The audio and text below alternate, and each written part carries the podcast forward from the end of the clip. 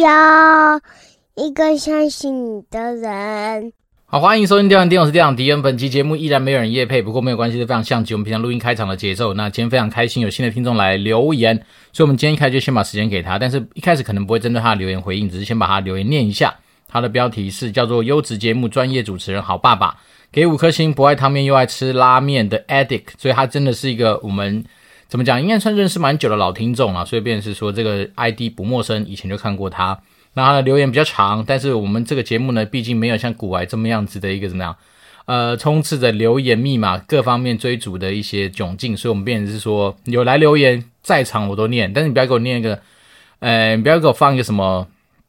类似于什么心经啦，或是有有的没那种非常长的东西，那可能大家听众应该也会受不了，所以我们今天晚上还是就是尽量把听众的留言都把它念完。好，首先他说。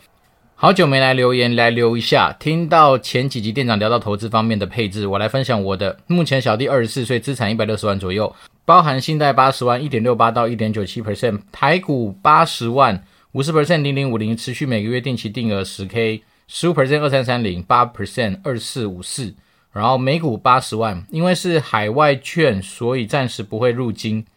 然后三十 percent QQQ，三十 percent Tesla，二十八 percent Nvidia，五 percent Apple。那满仓零现金，目前杠杆倍率差不多是二点零六倍。心得是，美股分了三个月 all in，在二零二二十、十一、十二月，阿特直接让我从天堂掉到地狱。辉达则相反，这种感觉让我非常的兴奋、刺激、快感，害我又想再提高一点倍率，但内心的自己又把我劝了下来。不知道店长怎么样看待我这种配置，还算保守吗？还是风险太，还是太高风险呢？好，真的是很少有机会念到这么长的留言。那我们先把这个东西。之后再来回应给大家，好，因为我想说这东西让我们稍微消化沉淀，因为资讯量比较多。那毕竟一开始，呃，老习惯还是跟大家先分享一下自己生命之中的一些好东西。那我最近的晚上，大概花两晚上把一部叫做《我不是药神》这个电影看完。那他是徐峥演的，我相信应该是很多人也许在他之前院线的时候就去追，因为他毕竟是一个我觉得算题材蛮不错的一个电影。那看了之后真的是觉得是嗯不错，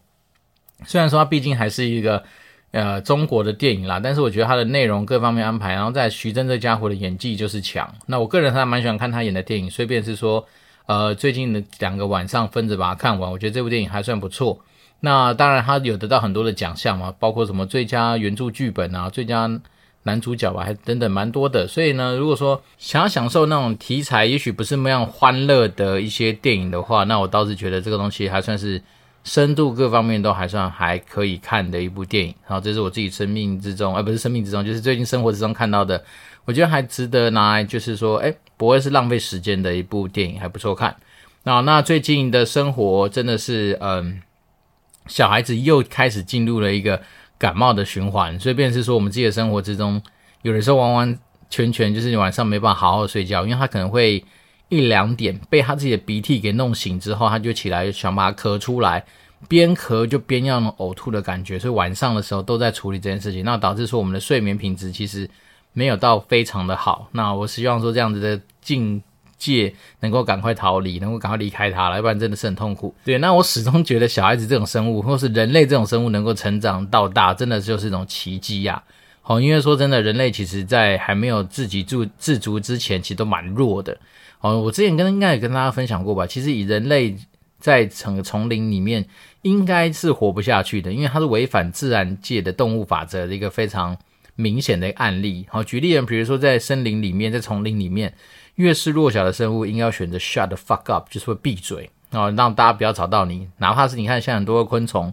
不管是什么竹节虫啦，或者有那种什么癞蛤蟆，它会把自己变得是跟环境的颜色一模模一样样。可是人类不是啊。然后，人类越是饿，越是觉得恐怖，他就会大哭大叫给你听，好像生不知说，哎，我这边是一个香香的肉，赶快来吃我这样子的一个状况。所以，变成是说，人类很妙啊，他就是能够长大，真的是非常多奇迹跟非常多幸运的事情的安排。因为像我小孩子已经呃五老大已经五岁多了嘛，昨天晚上突然在房间也是大哭，我想说哇，已经这么久没大哭，难道他是遇到什么毒蛇猛兽或者什么蜈蚣之类的吗？竟然没有。他只是单纯因为他自己的重心不稳，他想去捡他的一支笔吧，然后笔在他的桌子深处，然后他捡不到，就他就人就是可能重心不稳，就直接往我们家窗台旁边的墙壁，然后真的是一个毫无保留，就直接给他脸，用头吧就给他亲上去。然后我们当时听到一个五岁多的男孩子在那边大哭，你就知道说应该事情不妙。然后手上拿着铅笔，那时候想说哇，你是被铅笔捅还是干嘛？就还好不是，只是说他就是单纯就是因为他真的没办法控制他的重心，他就整个往里面栽。那你就发现人类这种生物啊，小到像我小孩子刚开始学走路的时候，就是到处摔嘛。那包括在我们这个周末有去跟朋友去的花博公园去玩，啊看到很多小孩子骑脚踏车，就是疯狂的摔。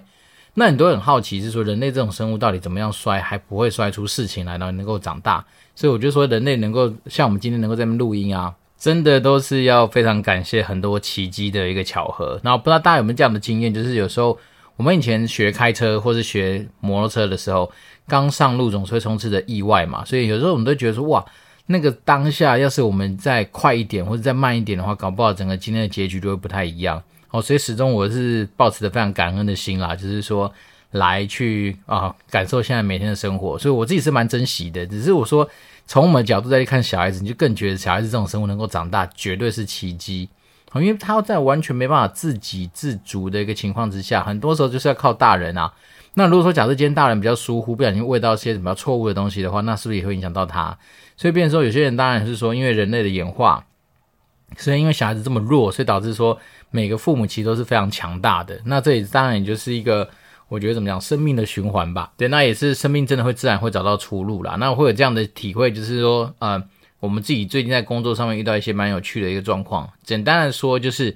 不知道大家对于企划案没有预算规模的情况之下，你会得到什么样子的一个感觉？好，因为像我之前呃接到很多专案，我们都知道嘛，专案三只脚嘛，对，不外乎品质、你的成本跟你的时间嘛。但是当今天如果说品质你大概知道，可是时间大概也抓到，但是你的能够掌握的预算是多少，其实你是不知道的情况下怎么办？好，所以我那时候其实。有承接一些活动案，但是在活动案之前呢，毕竟还是有自己的职业病嘛，所以就会跟那个需求方稍微确认一下，说，诶，那你有没有想过，你想要办这个活动，你大概预算规模是多少？诶，可是有时候你也知道嘛，不管是长官，或是说你的对口单位，只要是有些时候他们的呃职位比较高，眼界比较远大哈，或者说他的想法比较怎么讲，可能也许当下没有那么多的一些心思先花在这边的话，他可能就没办法告诉你，他说，反正你现在提案再说。所以我想这个的问题应该不是只有我会遇到，那应该是蛮多人可能都遇到一样的状况。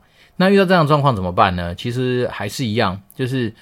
我当下的想法就是，不管怎么样，你总是要找到可以对标的东西。那因为说真的，我们人类在这世界上有了 Google 这样子的东西，有了很多的所谓知识管理，哈，或者是说有的没的一些公司一些什么管理条文啊，或是管理的一些管理学的一些使用。你一定多少可以找到类似对标的东西，可以来做参考。就算今年没有，去年有没有？没有的话，再找前年或打找大前年。那这东西的对标之所以重要，就是因为在于是说，有的时候我们在做很多的案子的规划的时候，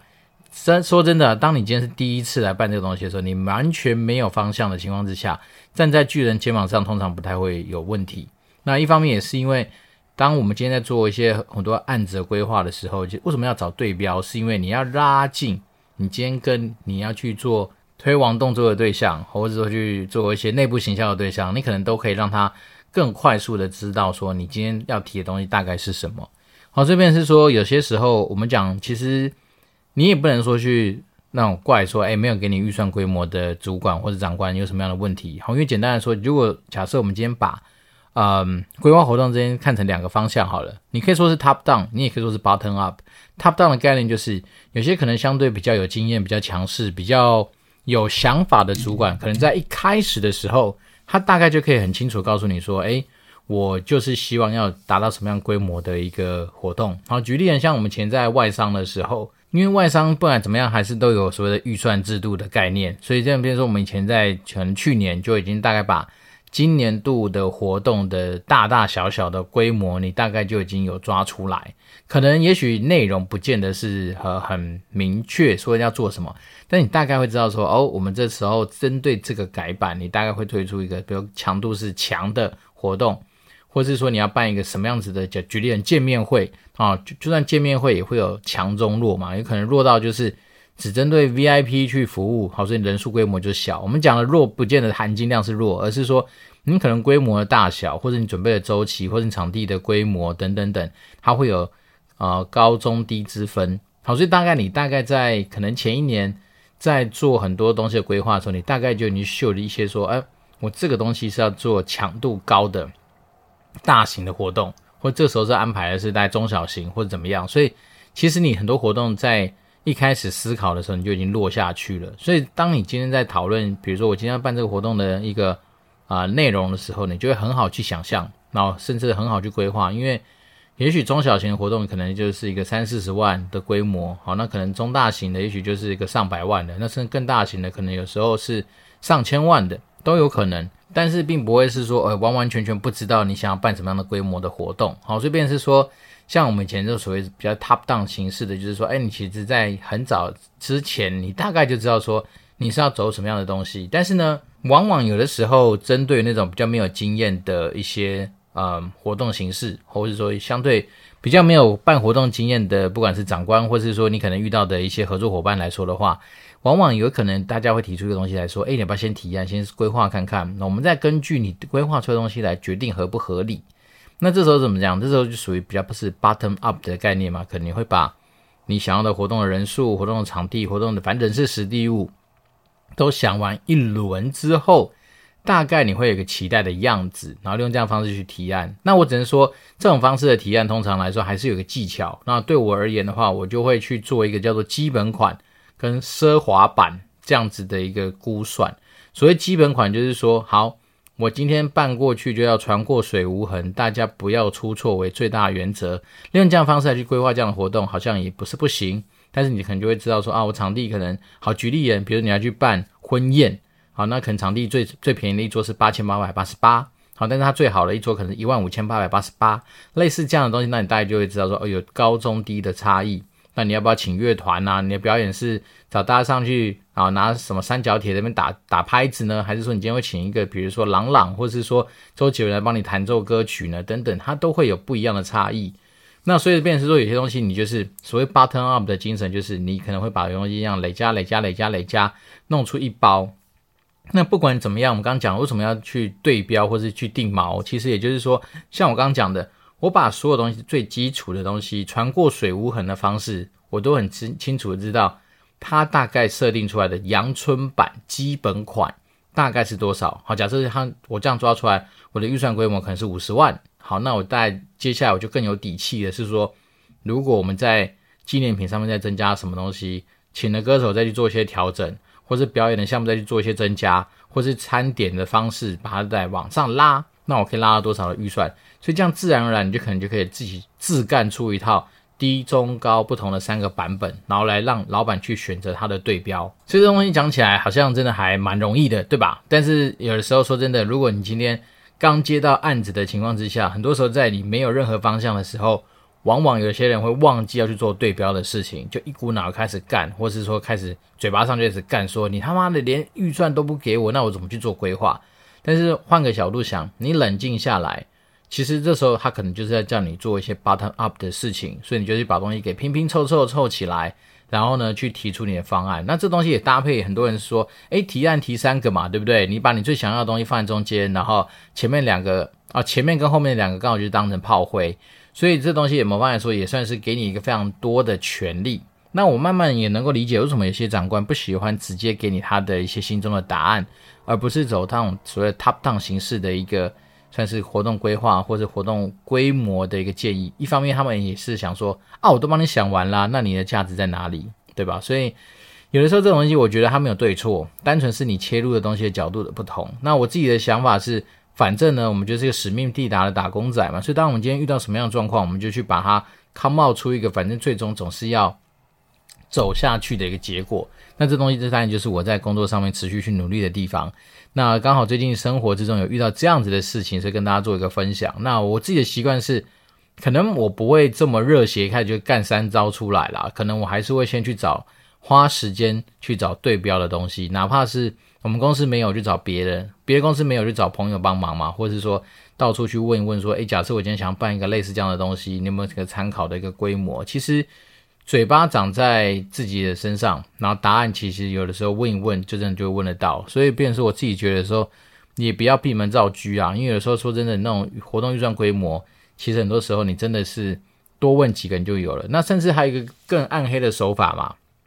你就可以直接找厂商来提案啊。因为像我以前也有遇到过厂商，就一开始劈头就问说啊，你的规模是多少？那我就跟他讲说。诶，坦白说，我们公司没有规模的限制。好，讲真的，你就把我今天要的东西的效果，我就摆在那边。你要能够做到的话，你就把一个基本盘给我丢出来，然后再来是，如果这基本盘你觉得说，哦，可能就是船过水无痕这种概念的话，那你要觉得有记忆点，好，有 PR 价值，有被大家给传唱的一个价值的话，你要多少的预算你提，然后你讲敢提，我就敢去呈报。所以你这样自然你的上下。的空间也会出来，那这东西确实也是，呃，我怎么讲？我觉得在工作上面，大家可以去善用的一个资源啦。啊，因为说真的，有时候，呃，闪开让专业的来是很重要的。然后，尤其是这些那种活动厂商，其实他们办多了，你只要稍微跟他们讲个规模，你想要达到的效果，他们有时候搞不好只是听你讲的一些内容，他很快就可以抓得出来，大概他们要准备什么样子的一个程度的预算，然后他们需要多少的费用等等等。其实有些。比较有经验的厂商，其实因为我们讲叫出估嘛，哦，你今天只是要知道说，你今天办完这样子的一个东西的效果是落在五六十万的区间，还是五六百万的区间，还是一百万到两百万区间，其实他们是很能够粗抓抓出来的。你说那种细项当然会有差啦，比如说你今天放的卫生纸是五月花的，还是 Costco 的，还是什么呃金百利克拉克的，或是你要不要放湿纸巾呢？用的笔是。嗯，百百利的，还是你是那什么三菱的，还是你要那种精雕细琢那种特别的笔？那当然都会根据你在实际上的一些小细节的讨论上会有很大的差异。不过说真的，如果你只要出估一个基本款的东西，他们其实很快可以估出来的。所以有人说说真的，在职场上面不要埋头苦干，也不要说只是觉得说啊，好像自己的经验不够，就没办法去办很多事情。其实蛮。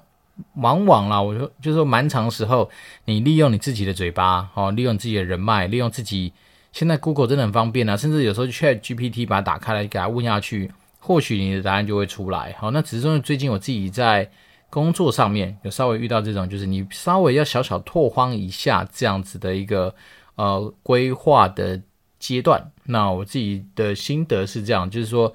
好像也没有说一定会被打倒的可能，好，你应该要想办法多问、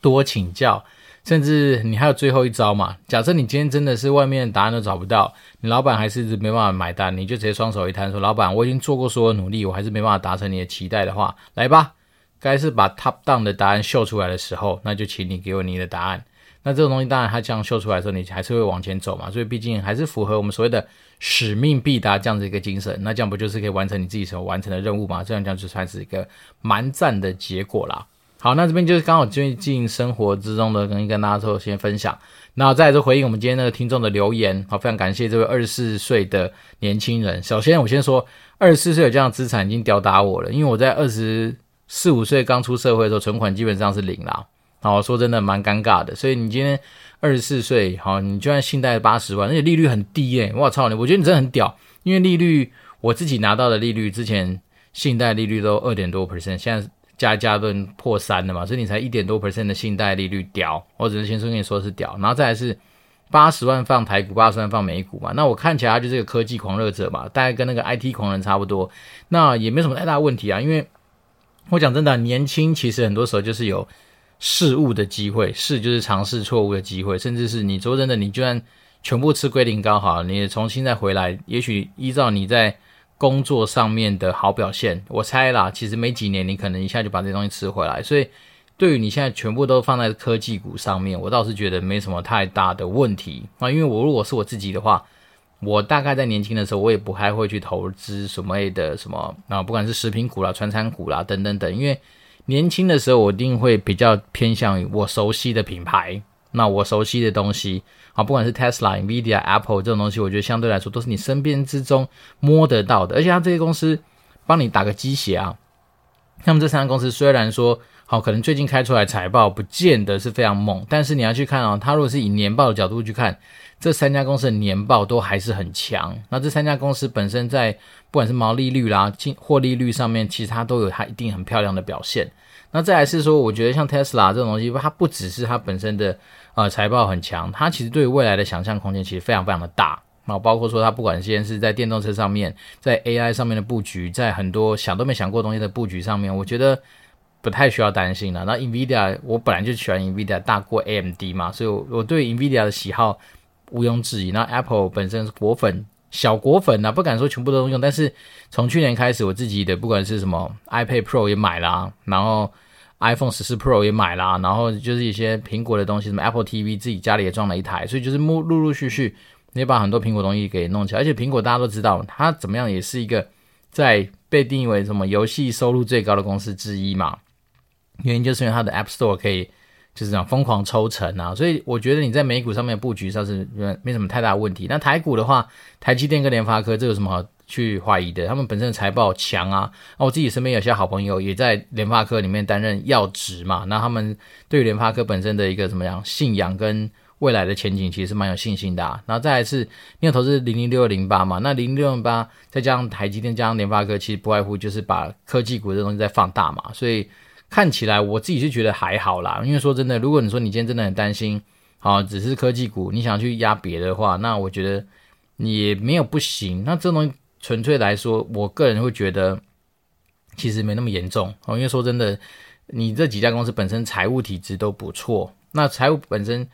不错这件事情，代表说它的那个护城河是够强的。那你说呃会不会有什么样的风险？也许真的单纯只是说你今天从产业面去看的话，全部重压在。科技股，这是很多人会觉得说啊，资产配置上面可能稍微会有点偏颇的地方。可是说真的啊，资金本来就转来转去啊，就算你可能两三年吃了一些逆风，但是总是市场会给他一些怎么讲公平正义嘛。那再说你自己也知道说，你有某方面说有点去享受所谓的那种就是啊云霄飞车的快感哈，不管是在天堂或地狱。那说真的，其实这些东西你都能够扛得下来的话，我相信。其实应该没有太大的问题。那如果是我，你假设你今天要给你一些小建议，我个人会觉得往不动产的东西去放一点也是不错哦。因为资金最后的停泊站，很多的时候都是说在房地产嘛。所以我自己那时候在美股的 ETF 里面，我自己有去买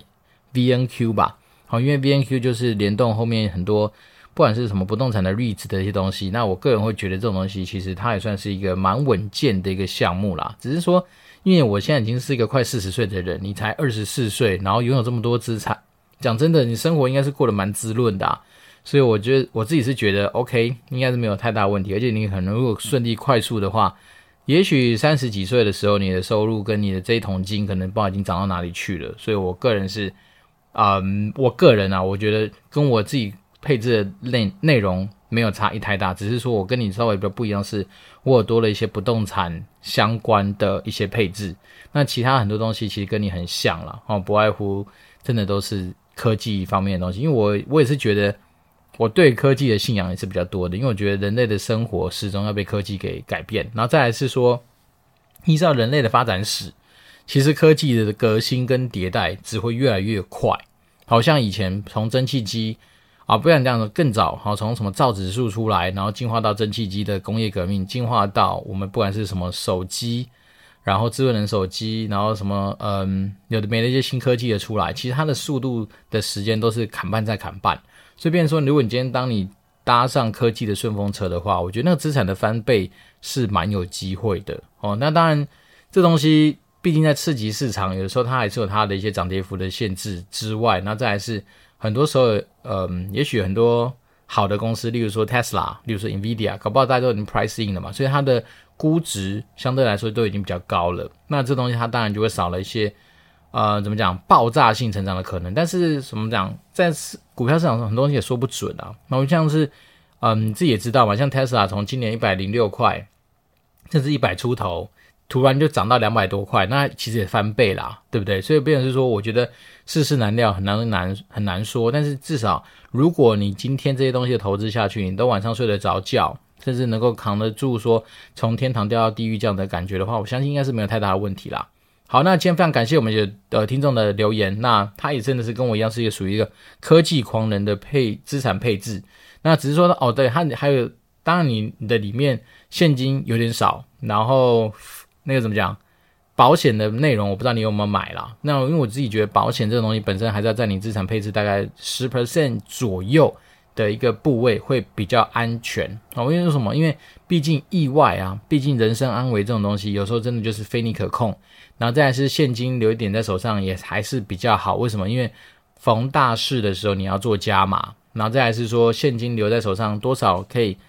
抵抗一些不确定的因素，那这东西会让你更加的心安，更加的睡得着。那以上是我自己的一些小见解。那当然，我们还可以再做更多深入的讨论跟研究。那如果说我们其他听众对你自己的资产配置或对你自己的投资标的有一些想要交流的东西的话，当然也会欢迎随时透过嗯 Apple Podcast 五星留言跟我交流。那我就会竭诚的去跟大家做一些分享。那这个听众只能说他应该就是很快有机会成为人生胜利组的财富自由帮的成员。那我们就祝福他。那也非常感谢这位老听众持续的给我们支持。那我这是电玩店长电长迪恩，我们就持续保持联络喽，拜拜。